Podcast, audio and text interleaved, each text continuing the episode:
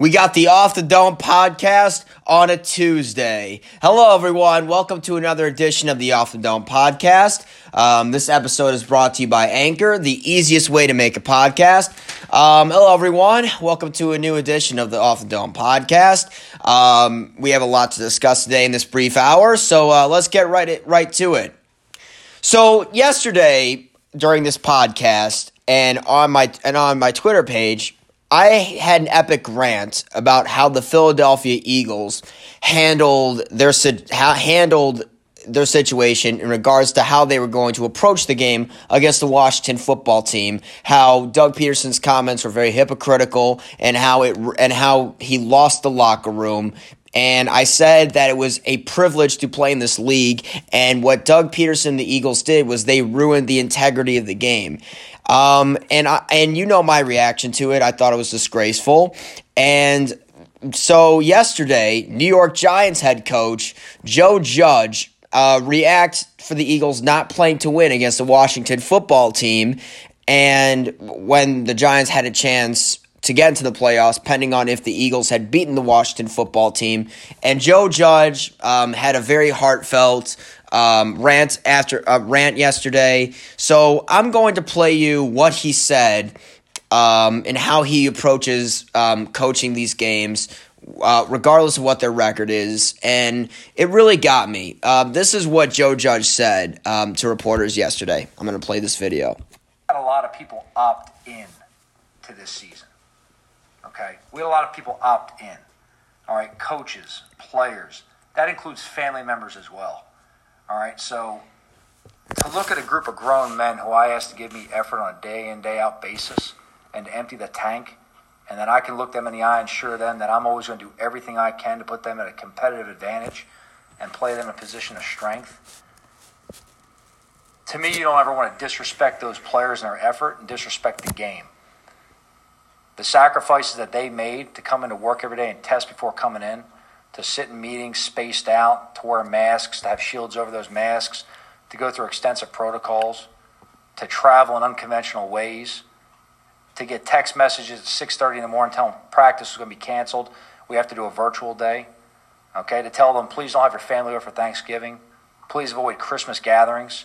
We know it's your wife's birthday. Let's make sure we put that one off to the off season. There's a number of sacrifices been made by all the players and coaches in this league there's a number of sacrifices that come along as well with the family members and the people connected to them. To disrespect the effort that everyone put forward to make this season a success for the National Football League, to disrespect the game by going out there and not competing for 60 minutes and doing everything you can to help those players win. We will never do that as long as I'm the head coach of the New York Giants. So yes, that that's what Joe Judge said yesterday, and I yes, I 100% agree with him. My just looking at it just from uh, like a football perspective and being uh, objective as possible, I think he's saying it also for selfish reasons, considering his team had a chance to go to the postseason. But he, but regardless, he's absolutely right. You play to have your your players ready in every game, regardless. Like I said this yesterday it, I would kill to be uh, an athlete in the NFL right now. I'm sure tons of people from my high school and tons of people uh, from the University of Illinois football team would kill to be in the NFL right now. So uh, Joe Judge is 100% right on the money with that one. And and you know what? I, I he's right. And yes, people want to say, "Oh, his team had 6 wins in the NFC least. Oh, he should he has no right to talk." Okay? Well, if you look at the Giants roster, and look how they started the year one and seven. I mean, considering what they were at now, being one of the better defensive teams in the league, having like having a a, a whole, a, in my opinion, a not good quarterback, an incon- being without Saquon Barkley for the year with the torn ACL, and the fact that he still won six games with his roster, including one win with Colt McCoy as his quarterback. I mean, if Joe Judge's team had like a better record than the Washington football team, or have had an over 500 record, or won the division, I, might have put him in my coach of the year um, consideration along with Ron Rivera, Brian Flores, Kevin Stefanski, and Sean McDermott. I mean, look, he did the best job he could with a very thin, thin offense um, with a quarterback that turns the ball over every single time, um, every single game. Um, a defense that they rely they rely solely on how their defense performs, and their defense has kept them in every game. And you know what? You want to say, well, they had six wins, they have no right to talk, and they, he's only saying it for selfish reasons. I'll admit, yeah, he's saying it from a. I could. He's probably being a little biased towards it because he was he because he his team's not in the playoffs. But he's absolutely right. And if you ask like any of the Eagles players, they would tell you that it was BS what Doug Pederson did. I mean, seriously, what what was what? So so say that I don't care how what your record is. Say that you still have a chance to get in to the playoffs. I mean, look, it's like saying that. I mean, it's it's like saying that you um, are are playing in a pool among the worst um, hoopers in a two on two tournament, and you're you're you and your hoop squad in a bad tournament, in a very unathletic tournament, you still have a chance to win despite your bad record. You still have a chance. Uh, that's a bad comparison I, I, just made.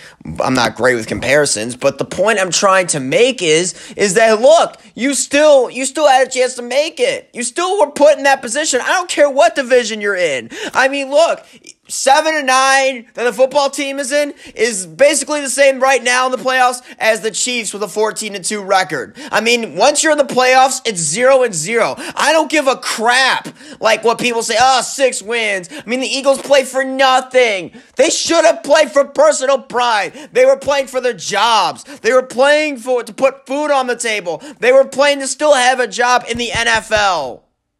They are still playing for that.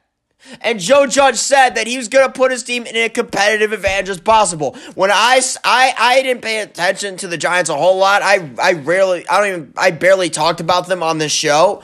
But when I saw the Giants play, I at least saw them compete in every game possible. Yes, they, they were stuck on offense. Yes, sure, they could get blown out some games, but they at least tried. They at least played to win every game.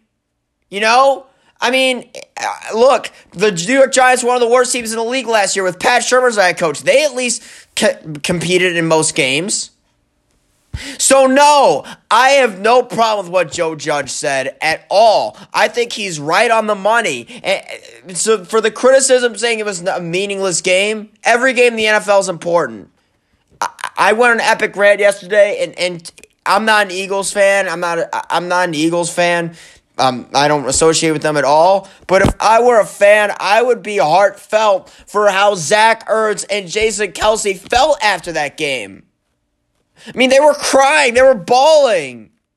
And JJ Watt last uh, on week 16 after the loss to the Bengals, he said the same thing. It's a privilege to play in the NFL. And you know what? He's in a similar situation with Houston where he doesn't know if he's going to be back in Houston next year.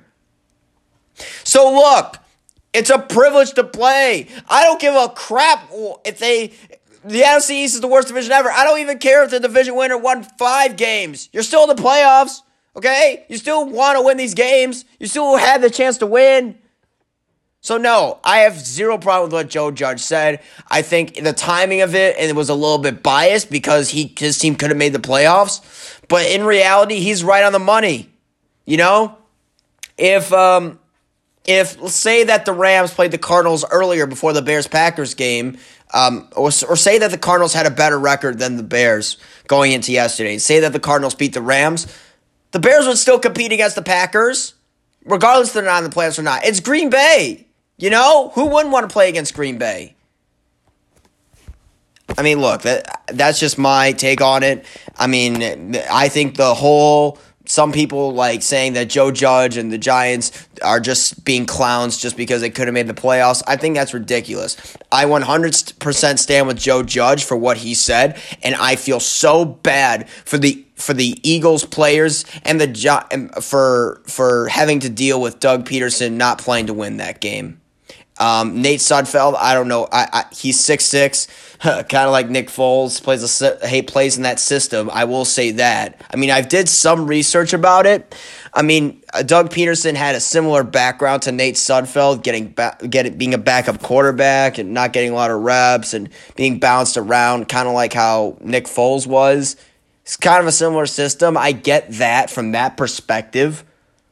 But the timing of it was really bothering me. If you would have played Nate Sudfeld with a 10 point when they were down 10 or 12, I'd be and Jalen Hurts clearly struggling. I'm like, sure, but you were down three points, and if you were a field goal away from tying, and Jalen Hurts could have potentially won that game for you. That the timing of it was off.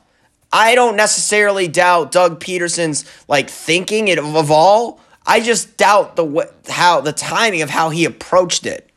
That's all I'm saying. That's my rant on the whole NFC East uh, fiasco. Um, this will be the last day I talk about it. Uh, the only time I'm the only the last day I'm going to be talking about the Giants and the Eagles. Um, uh, and that's only, those are the finally I'm not talking about the Giants, Eagles, or Cowboys. I'm just solely going to focus on the Washington football team against the Bucks when we when the playoffs start. Speaking of the Washington football team, uh, let's get into Chase Young. So Chase Young, apparently, you know the saying is uh, when you when you ran into when you run into someone, um, or saying that you want to have beat to get to have beef with someone, you want to face a quality opponent, or uh, in boxing match, uh, you want to face the best fighter.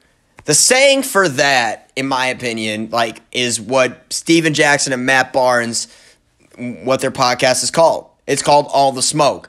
Chase Young wanted all the smoke with Tom Brady. Um, and Chase Young said after the game, I'm going to try to pull up the um, quick f- five, six second video here, is quote, um, I, I want Tom. I want Tom Brady. I'm going to see if I uh, have this. Uh, video here. I'm not going to play it. It's not really on YouTube. But he did say, I want Tom Brady after the game. And Bruce Arians said after the game, you better be careful what you wish for. So here is here was my thoughts on what Chase Young did. I th- uh, first of all, I, I love what Chase Young has done this year. Okay, by far the best defensive rookie. Uh, Pro Football Focus ranked him as the best rookie uh, defender in the league. Chase Young's been great all year. Uh, an absolute stud. He, him, and that Washington front seven with Jonathan Bostic and Ryan Kerrigan, they're freaking studs. Okay, Washington's a great defense. Chase Young has been great all year. He's been balling out. Um, I love his competitive edge after the game. But to be honest with you, for a guy that I'm hoping they could pull off an upset against the Bucks for a lot of reasons, I, I I don't like it. And here's why I don't like what he said after the game, the more that I think about it. In the moment, I was like, yeah, I'm fired. I'm fired up for Chase Young. But more I think about it, I'm like, eh, I don't really like it that much. And here's why I don't like it that much. Chase Young, I get it. He's young out of Ohio State. He was a stud at Ohio State. He's young. I think he's my age. I don't know. But the point is, is that Chase, I have a problem with how, with what Chase Young said in a way that this is not college. It's not like you're going up against Michigan, okay? You're going up against Tom Brady, in my opinion, arguably the greatest quarterback ever. Despite some people thinking I'm hating on him, I'm admit, I'm admitting it with a clear conscience. He's the greatest quarterback ever. Okay, and this is not the first time that someone has yanked the cape on Tom Brady. I mean, tons of defenders have done that um, have said, I want Tom Brady. I want the smoke on Tom Brady. And Tom Brady's cooked him. You know? I mean, he has that LeBron factor where if you talk crap to LeBron, he's going to come after you. I give him that. Tom Brady, I I know for a fact he's gonna want he he wants to go at he wants to go at Chase Young. He still has at 43. I will say this about Tom. He I, one thing I do respect about him. Tom at least wants the smoke. He's he is psycho Tom, what Skip Bayless calls. He wants to get after anybody that talks crap to him. He's not afraid to back down to anybody. I mean, he's not the psycho Tom as now that he once was in New England. But once you rile him up and sh- and, and all that, like on the field or even on a go- on a on a golf course, he's a competitor. He will do anything possible. You know, I mean, Chase Young he's a rookie, okay? He lacks experience. I, I, I'm going to give him a slight pass on that. But for the fact of the experience purpose, I mean, you're going up against Tom Brady. So if you want the smoke on Tom, you better bring the smoke on Tom. Because if you, because Chase Young better have a Reggie White or a Lawrence Taylor type of day if he wants to go at Tom Brady. Because the I haven't made my pick officially yet on this game, even though a lot of people think I have an idea of what I'm going to pick. I, I know what I'm going to pick, but I'm not going to say it yet. I'm going to save it for my pick show this weekend with Adam Pearl and Brandon Grant. But the point is, is that the way that Washington and Chase Young could in this front seven could beat the Bucks. I mean, it's not just by getting to Tom. Okay, we know that we know that Tom struggles under pressure against good defenses. Okay, you saw what the Rams, Saints, and the Bears did to him. We know, I know that they're going to get after Tom, but I if they want to beat Tom, they're going to have to get after him every single play because if the Bucks O line with Tristan Wirfs um, and Jensen um, hold them up I mean, Donovan Smith hold Chase Young in this great pass rush. And once you give Tom time, he will find Mike Evans. He will find Chris Godwin. He will find AB. And he can even, with pass, with, with protection, they can rely on Leonard Fournette. They, and, and he can throw it to Gronk. He has so many weapons. If, if they, if the Washington football team doesn't get after Tom. And if you're going to beat Tom Brady, not only do you have to sack him, you have to get turnovers on him. Okay? A forced fumble, um, make him throw in a double coverage. You have to do everything in your power to force a turnover on Tom. Listen to me, Chase Young, and listen clear. Get, if you want Tom Brady, you better bring everything you have. Because as much as I, you know how I, my strong opinions against Tom are. I will admit this. I'm man enough to admit this about Tom. He is the greatest ever, and he will not back down for a challenge for anybody. If you want, if you're facing an all-time great at, at, in the NFL or in any sport possible or any profession uh, or in the in sports in any sports, baseball, football, hockey, you name it, tennis, whatever, you better bring it, Chase Young. This all-time great will, if not that, will will make you pay. He will make you pay if you don't get after him. You better go after Tom. You better have a Reggie White type game. You better have an Aaron, Aaron Donald type game. You better do all this. Okay? You better. And as far as the defense saying they want Tom, I mean, okay, do it. Don't tell me. Do it. Because I know, um, I know from experience, people said that um, I mean, Ruben Patterson, I remember for the Portland Trailblazers, he said uh, he's the Kobe Bryant stopper. You know, you saw what Kobe did. He had 40 on him. If you want to get after Tom, don't talk about it. Mean it. Okay?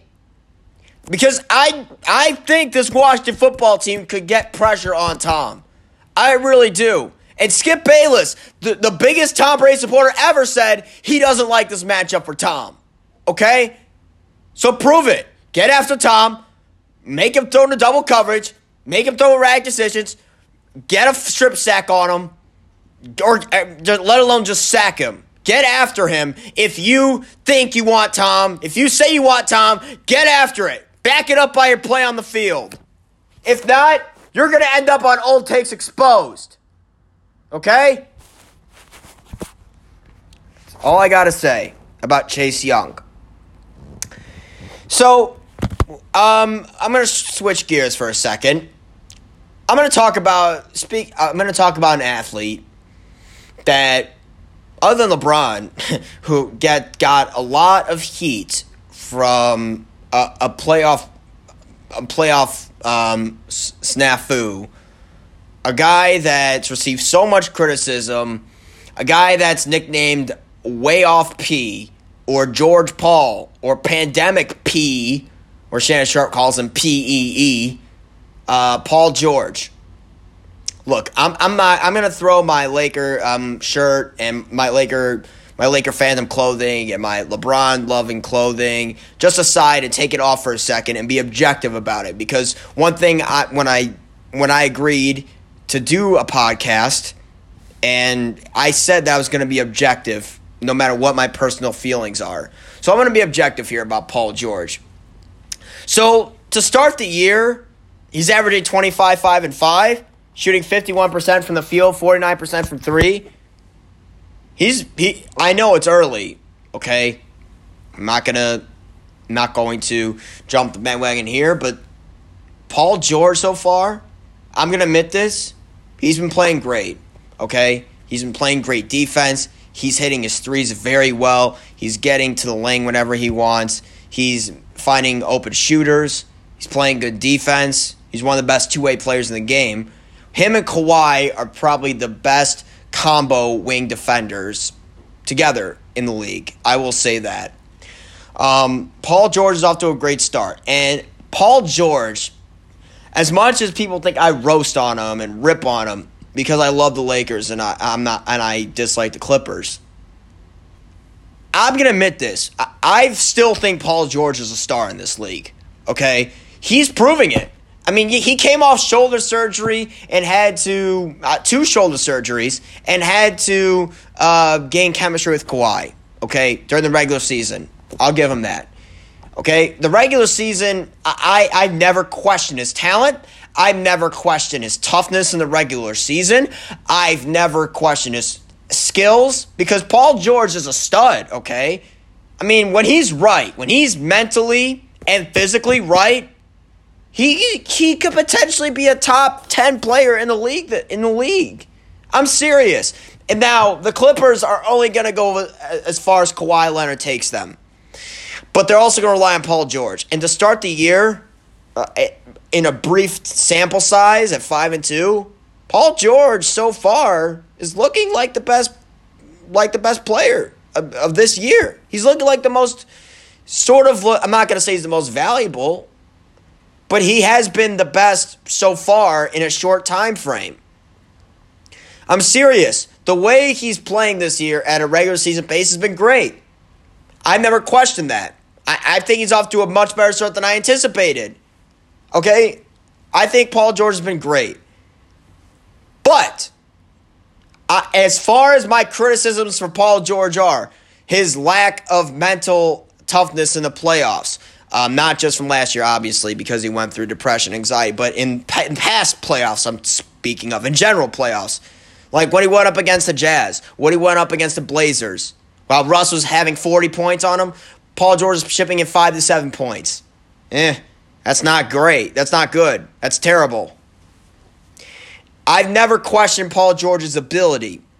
I only question his toughness, and the fact is that he cannot carry a team he cannot be a superstar just alone. He can't be a one man to lead a team to a championship.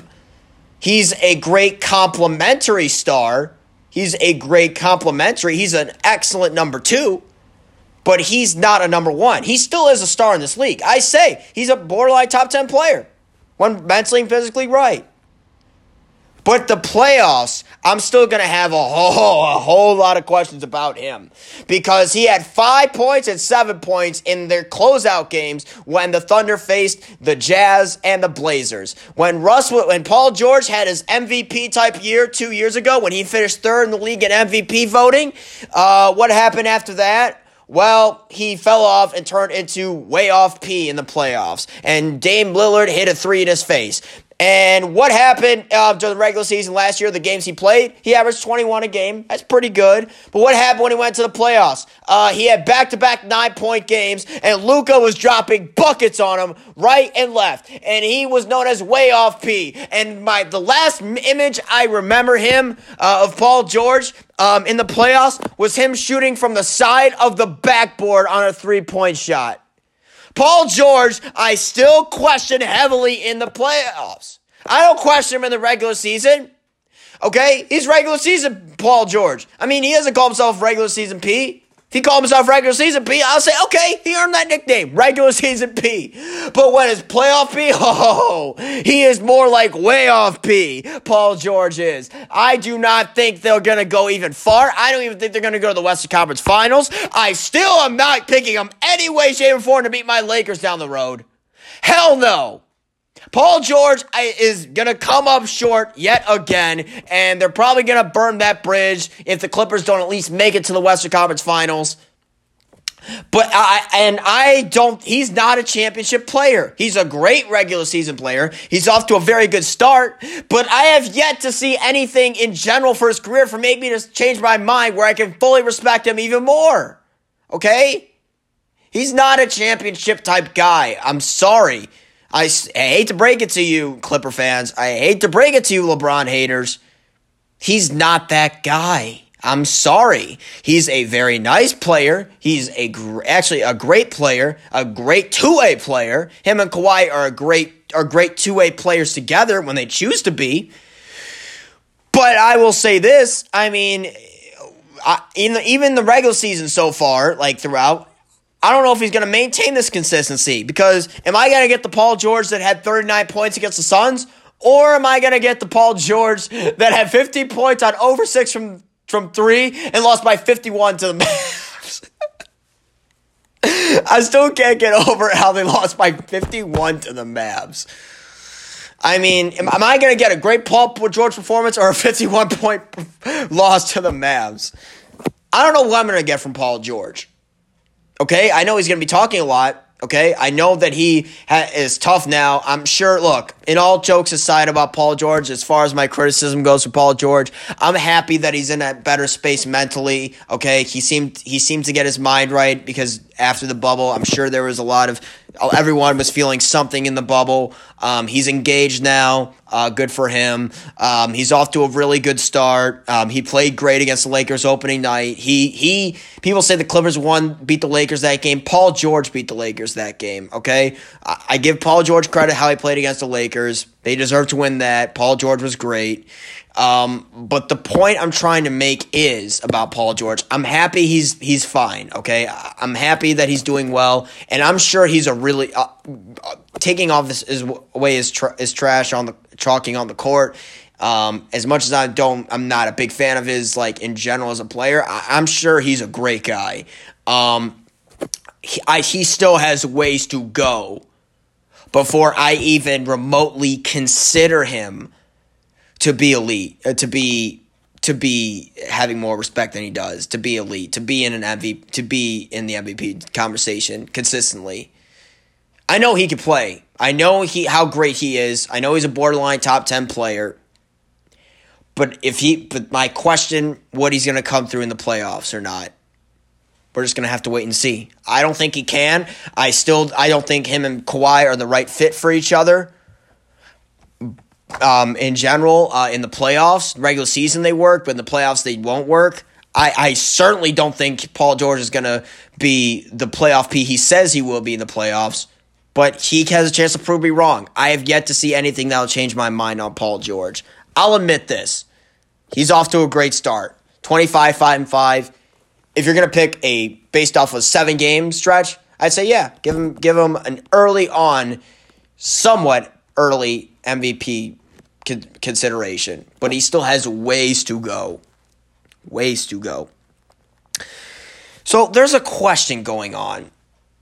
Um, um, throughout the league with the with uh, what recently happened yesterday with Black Monday, as I call for the NFL, in which um, coaches uh, got fired. Um, Anthony Lynn for the Chargers got fired. Uh, Doug Marrone for the Jaguars got fired. Uh, uh, Adam Gase for the Jets obviously got fired. He should have been fired uh, like five, six games into the year. Um, and who else got fired? Uh, Doug Marrone got fired, and Romeo and Romeo Crennel's not going to be there. And oh, and the Lions head coaching job, right? Darrell Bevell's not going to be there. Um, so the question is, which team is the most attractive for free for a coaching position? Right now, if you were to ask me right now, I would say it's the Chargers. Uh, the Chargers right now are, have it because Justin Herbert, we know how great he is. Um, we know that the Chargers can put up a lot of points on the board. Um, but the thing about the Chargers is this: they do struggle to to um, to put teams away, as we saw it's apparent. They blow big leads. They need someone that can maintain like a consistent edge throughout um, a sixty minute football game, and they need an offense. Anthony Lynn's not an offensive coach; he's a defensive guy. They need an offensive coach to further um, evaluate Justin Herbert's game because he was he's been most he's been terrific this year by far the offensive rookie of the year by far. But I mean, he still may he still has some had some bad games here and there, understandably as a rookie, and they want him to eh, be a little bit more accurate with his passing, and may and see a little bit and throw the ball a little bit more down the field. They still have ways to they still want to develop Justin Herbert. And I think that I've heard rumors about Jason Garrett being the coach of the Chargers. I mean, before like Jerry Jones got into the way of things, I mean, Jason Garrett was a good offensive coordinator. I mean, the Dallas Cowboys were a top 10 offense in the league during his time as a head coach. And he had a 56% winning percentage as a head coach at Dallas. So he's not bad like some people think he is. I mean, he turned into he was he was only bad uh, his last year in Dallas because Jerry Jones treated him like a puppet. I mean, I'm not going to blame all that on Jason Garrett. And clearly the organization is we know of Dallas is not uh, kosher. So that's just my take on it. Um, the Jaguars position, I, I saw something they have like a hundred million dollars in salary cap in, in cap room uh, for Florida. That's included the Florida eh, state income taxes. So whew, they're going to be loaded with the first round picks they have and the second round picks they have, and with Trevor Lawrence going to be there. I mean, look, that that's a great position to open up. That really is. That that will be an amazing position to open up. I think that anybody, I've heard Urban Meyer be a good fit for the Jaguars. I don't know. Um, th- that the Jaguars position looks really interesting. I mean, look, think about this. They do. You you can laugh about the Jaguars all you want. They need some moves defensively in the draft, and they have a great running back in James Robinson. He's a top three rusher in the league. He's no joke. They just need better weapons, uh, receiving wise they need. They obviously need Trevor. They they're going to get Trevor. They just need to stack up on defense and get some more weapons on offense. I think with the salary cap they have, and if they get at least a head coach that's that can run a good, solid offense and a good defensive minded head coach, defensive minded, and some good defensive coordinators, I think that they could potentially be competitive next year. And in Florida, great weather, a lot salary cap, number one pick. That seems very that seems very enticing. But in the end, if you're talking about short term, I mean, the Chargers could have put some games away throughout the year. I mean, I'm just looking at the Chargers who they faced this year and the games they they lost by. Uh, they they were close in like every single game possible. Uh, they lost to the Chiefs by three. They lost to the Panthers by five. They were up 17 over the Bucks and they lost 38 to 31. They lost to the Saints in overtime by 3. They lost to the Broncos while leading 24 to 3. They lost to them by 1. They lost to the Raiders by 5. They lost at Miami by 8. Um, and they had bad losses obviously at Buffalo and the horrible 45 to nothing loss against the Patriots. So, but they won their last four games, albeit the Chiefs rested uh, Patrick Mahomes in the last game. So the Chargers have the, all the talent offensively. They're a top six or seven offense. They have a they have the the pieces. They just need defense. Uh, they need Joey Bosa was out. They just need a more. They just need to be get healthy on defense. They need. They just need an offensive minded coach and I think they're set. I think they can. It's too early to call, but they have a shot to make the playoffs next year and potentially give maybe the Chiefs a scare in the playoffs. In the division, sorry. They could potentially give the Chiefs a scare in the division. So, moving on uh, about uh, the guy in the team that I said that once the Bears lose, which team I'm going to root for, it's the Cleveland Browns. Um, so I'm gonna get. I'm gonna talk about my uh, the guy that I support, the guy I defend more than most, Baker Mayfield. So here are my chances on the Browns' uh, potential chances to beat the Steelers. Well, unfortunately, the unfortunate news I found out earlier this morning was that uh, Kevin Stefanski tested positive for COVID, asymptomatic. Uh, I'm gonna knock on wood for his recovery, and uh, the chief and uh, the the Browns' best O lineman is out. Um, I don't know what the reason is, either COVID or injury. I'm not to- totally sure what it is. Um, and you're out with your, with your security blanket without your, your your play caller, your leader. So I, Baker's thrown into a very tough mix. He yes, he has the run game and he has a great offensive line. Um, and it depends on how well his front seven of his defense can do well against the line of scrimmage. But when I really look at it, I mean Baker, he's Baker. It's they're only going to go as far as Baker Mayfield takes them with his arm.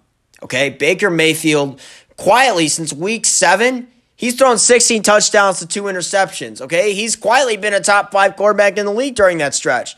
I mean, Pro Football Focus ranked him as the fifth best quarterback during the stretch. He's been playing very well. Okay, I personally think already he's better than Jared Goff.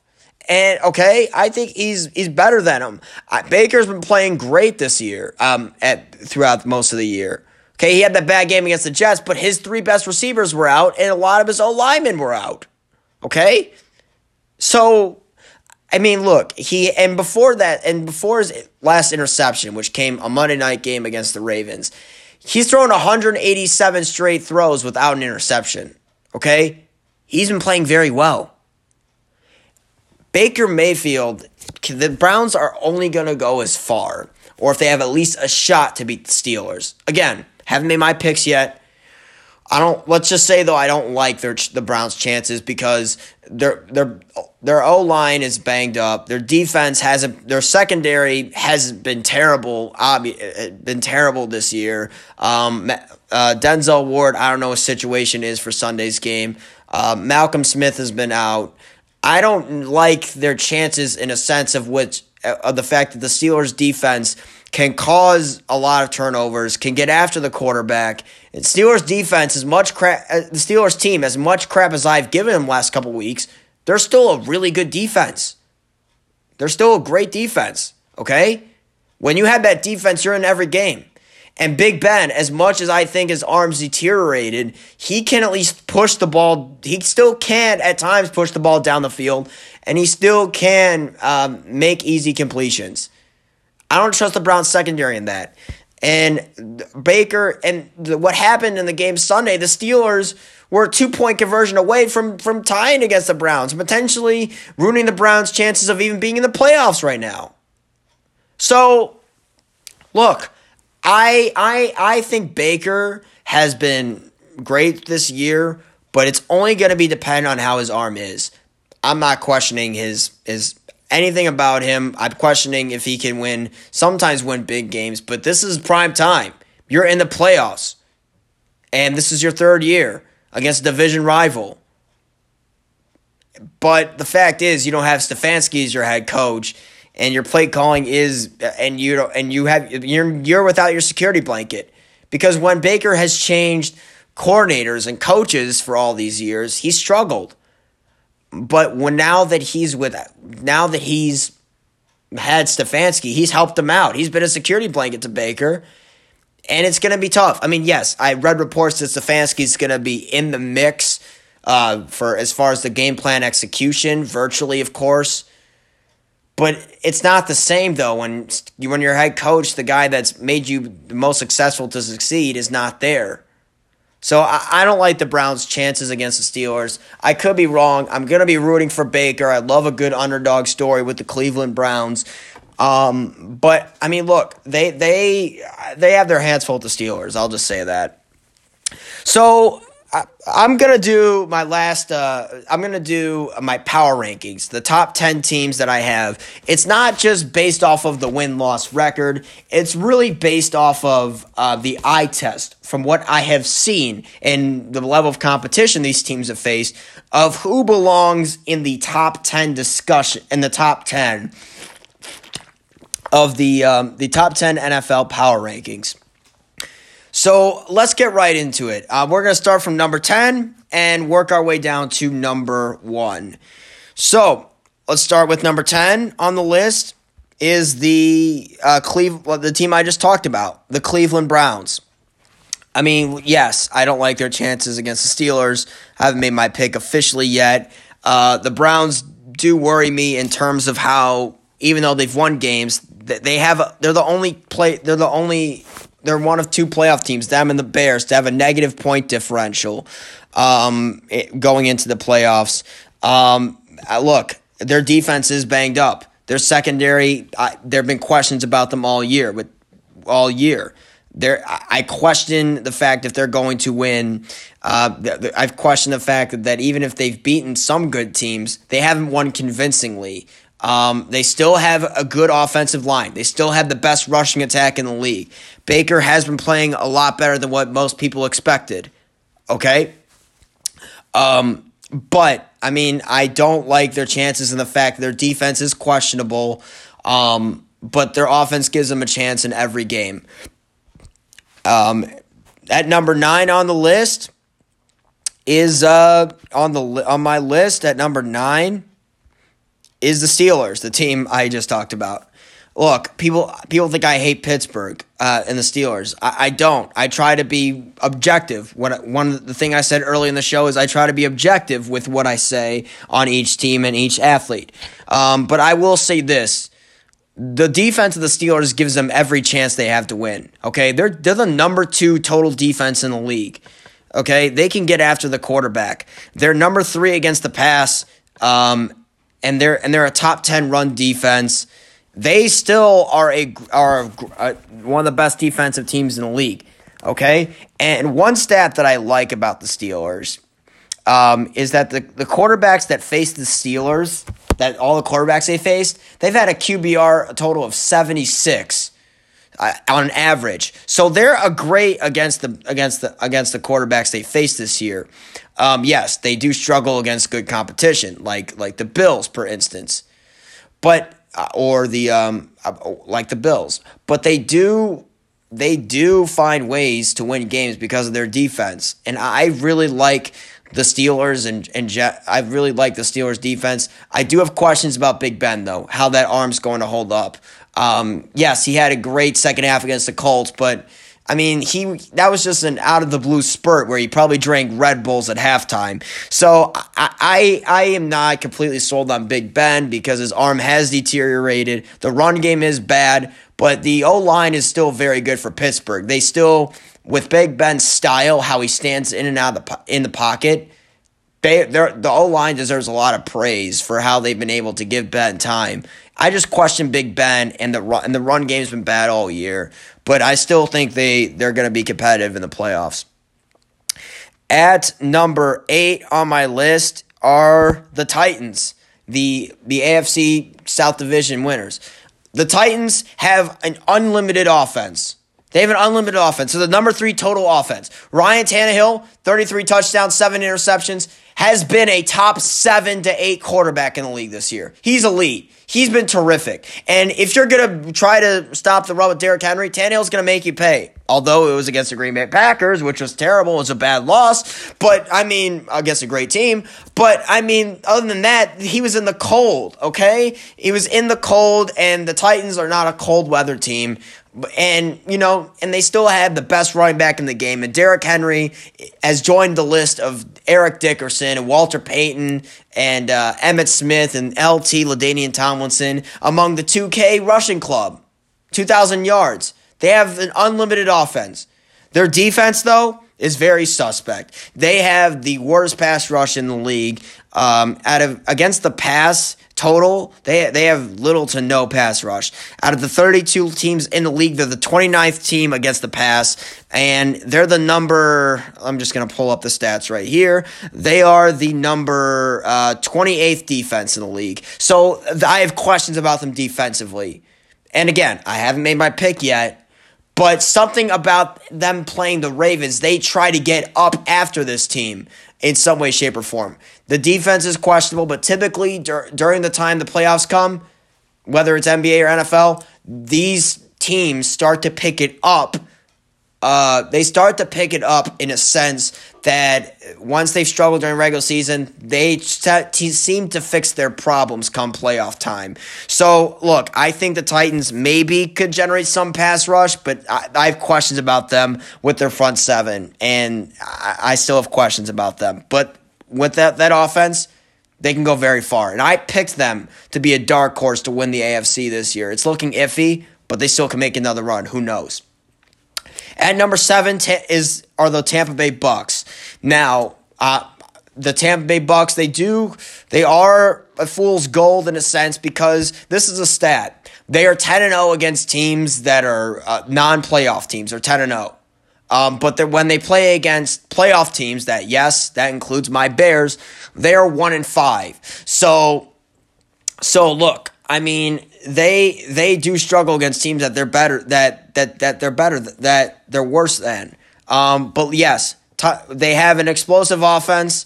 Um, Tom Brady against bad teams, albeit, has looked really well. They're number two um, passing in passing. Um, they have the best receive. They have one of the best receiving cores in the league in in AB Godwin, Mike Evans. They have a great run game. Um, their defense is is hit and miss. They're a great. They're at times can be a great front seven with JPP and Shaq Barrett. Um, and um, but and, and but their secondary is a little questionable. Um, their defense is great against the run. They're the, they're the number one rush defense, but you, you can throw on them. They are a they are a middle of the pack. Um, they're a below average um, big time play defense where they can't where teams can throw on them. So I do have questions about this defense from a secondary perspective, and the fact they let up big yards to, to quality quarterbacks like Drew Brees and Mahomes. But I mean, their their offense though, I, I, am curious to see how they do against a playoff team, let alone a great defense with the Washington football team. Again, haven't made my picks yet, but this is going to be a very interesting one. So stay tuned for that perspective. For, for, stay tuned for that. At number six, Ravens. Uh, the Ravens have have been the hottest team in the league uh, recently. Uh, Baltimore is the only team to have 200 plus rushing yards in their last five games, um, and they're the only team to in the NFL to have to average more rushing yards than passing yards. Lamar has played a lot better in the red zone this year. I will say that he's throwing. He's been throwing the ball great of late. Um, but when I really looked at who they've played recently, the strength of schedule people are ignoring. Um, in during their five game win streak, this is these are the teams they face against, albeit one against the Browns. But when Lamar came back in, the Browns defense got off guard. Um, they beat the Cowboys, they beat the Jaguars, they beat the Giants, and they beat the Bengals. So I have yet to see Lamar beat a legitimately tough, gritty, great team. I have yet to see that. I have a lot of questions about Lamar going into the postseason if he if he can win the big game. Yes, the Titans defense is very suspect, and they're they're not a good defense. I just mentioned, but I do think, but there is something about how the tight about the Titans facing the Ravens where they get up for these games. And yes, they're at Tennessee now. Um, we're, I'm very interested about that game. I I'm I haven't made my pick yet, but I'm leaning towards a pick. Haven't said it yet. But Lamar's been playing great of late. Of late, his Hollywood Browns been playing really well. The defense is very tough to go up against. They're the number out of 32 teams in the league. Just reminding people that uh, they're the seventh ranked defense. Uh, they have a good pass rush with Calais Campbell. Um, and Marlon Humphreys. They're a great defense. Um, they have a good, a great run game. They have the number one rushing attack in the league. They have the number one um, statistically, the um, the number one uh, rushing attack in the league. Yeah, they're number one. Tennessee's number two. So it's going to be very interesting to see what happens with um, with with the Ravens versus Titans. Um, but I like what how the Ravens have played despite a very weak schedule. So who knows? At number five, Seattle. Yes, I have questions about them on offense. But look, when you go to the playoffs, Pete Carroll, Russell Wilson, they're a great head coach and quarterback duo you do not want to face.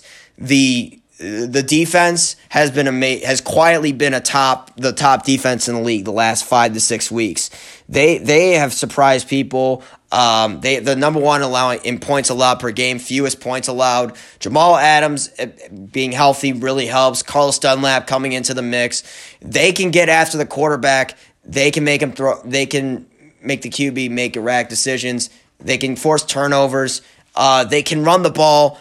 I do worry about their offense, though. Um, I, I will say that.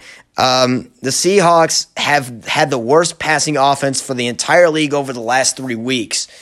Um, they yes they've they've held Russell back they from the let Russ cook thing to how he was the early on MVP to start the year that he has held back for the benefit of the defense and the run game but during playoff time, they're going to have to have rely on Russell Wilson to throw the to throw the ball and at least and at least cook because he is he did he is a Super Bowl winning quarterback. He has multiple playoff experience. He this is his time to shine. So I, I, like I I think I like Seattle at number five because with how the way the defense is played, the way the running game is played, and the experience of, of Russell and Pete Carroll they're tough to beat. So I like Seattle at number five. At number four on my list um, are the Saints. They're the most complete roster in the league. They're a top 10 offense and a top 10 defense. If you look at the, the weapons they have, I mean, on the offensive side, with Michael Thomas coming back, Emmanuel Sanders, Alvin Kamara, they, they, they are, and, and Jared Cook, and Taysom Hill being the great Swiss Army knife he is. He, they're a loaded offense. They really are. Um, and defensively, they are uh, top two defense. They're the, the, in my opinion, statistically they're the number fourth ranked defense, but that's because who they played recently with the with the Chiefs. But I mean, they're still a really good defense. They're the number four against the pass. Um, they're number four against the run. They are a great. They have a great front seven led by Cam Jordan and Davenport. Um, and they are a really good front seven.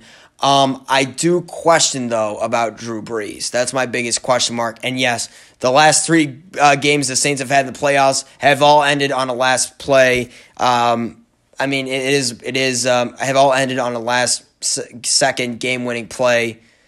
Very unfortunate. Um, I do question Drew Brees in the playoffs because I question his health. He hasn't looked great since he came back from the injury, from the serious injury he had.